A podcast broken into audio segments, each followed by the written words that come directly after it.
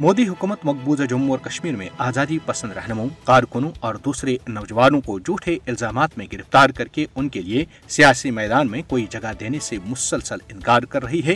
حتیٰ کہ صحافیوں، انسانی حقوق کے کارکنوں اور عام کشمیریوں کو بھی جد و جہد آزادی میں ان کے غیر متزلزل عزم کو توڑنے کے لیے جھوٹے مقدمات میں پھنسایا جا رہا ہے۔ مودی حکومت نے پانچ اگست دو ہزار انیس سے اب تک ہزاروں کشمیریوں کو جرم بے گناہی کی پاداش میں گرفتار کر کے انہیں مقبوضہ جموں اور کشمیر اور بھارت کی دور دراز جیلوں میں منتقل کیا ہے۔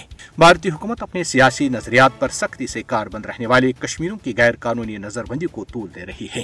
مودی حکومت جان بوجھ کر کشمیری نظر بندوں کو مقبوضہ جموں اور کشمیر سے سینکڑوں میل دور بھارتی جیلوں میں منتقل کر رہی ہے تاکہ ایک تو کشمیری عوام پر تحریک آزادی کشمیر سے دستبردار ہونے کے لیے دباؤ ڈالا جا سکے، دوسرا دوسرا نظر بندوں کے خاندانوں کے لیے مسائل پیدا کیے جا سکیں، کیونکہ لبحقین کے لیے سینکڑوں میل دور اپنے پیاروں سے ملنے جانا مشکل ہی نہیں، ناممکن بھی ہے۔ حالانکہ نظر بندوں سے متعلق مقبوضہ جموں اور کشمیر کی ہائی کورٹ یہ فیصلہ دے چکی ہے کہ نظر بندوں کو اپنے گھروں کی نزدیکی جیلوں میں رکھا جائے تاکہ ان کے گھر والے ان سے آسانی سے مل سکیں۔ یہی وجہ ہے کہ ہزاروں کشمیری بھارت کی دور دراز جیلوں میں مقاعد کیے گئے ہیں اور انہیں تمام بنیادی اور طبی سہولیات سے محروم کیا جا چکا ہے۔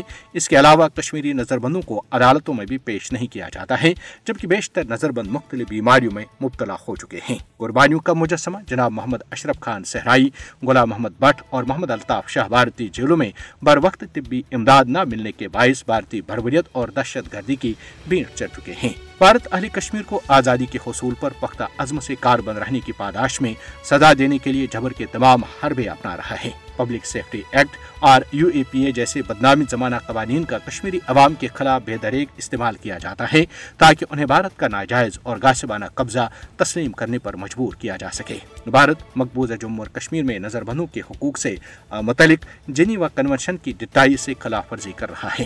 ہزاروں کشمیریوں کو غیر قانونی طور پر نظر بند کرنے پر مودی حکومت کو سخت سزا ملنی چاہیے۔ عالمی برادری کو غیر قانونی طور پر نظر بند ہزاروں کشمیریوں کی رہائی کے لیے آگے آ کر اپنا کردار ادا کرنا چاہیے۔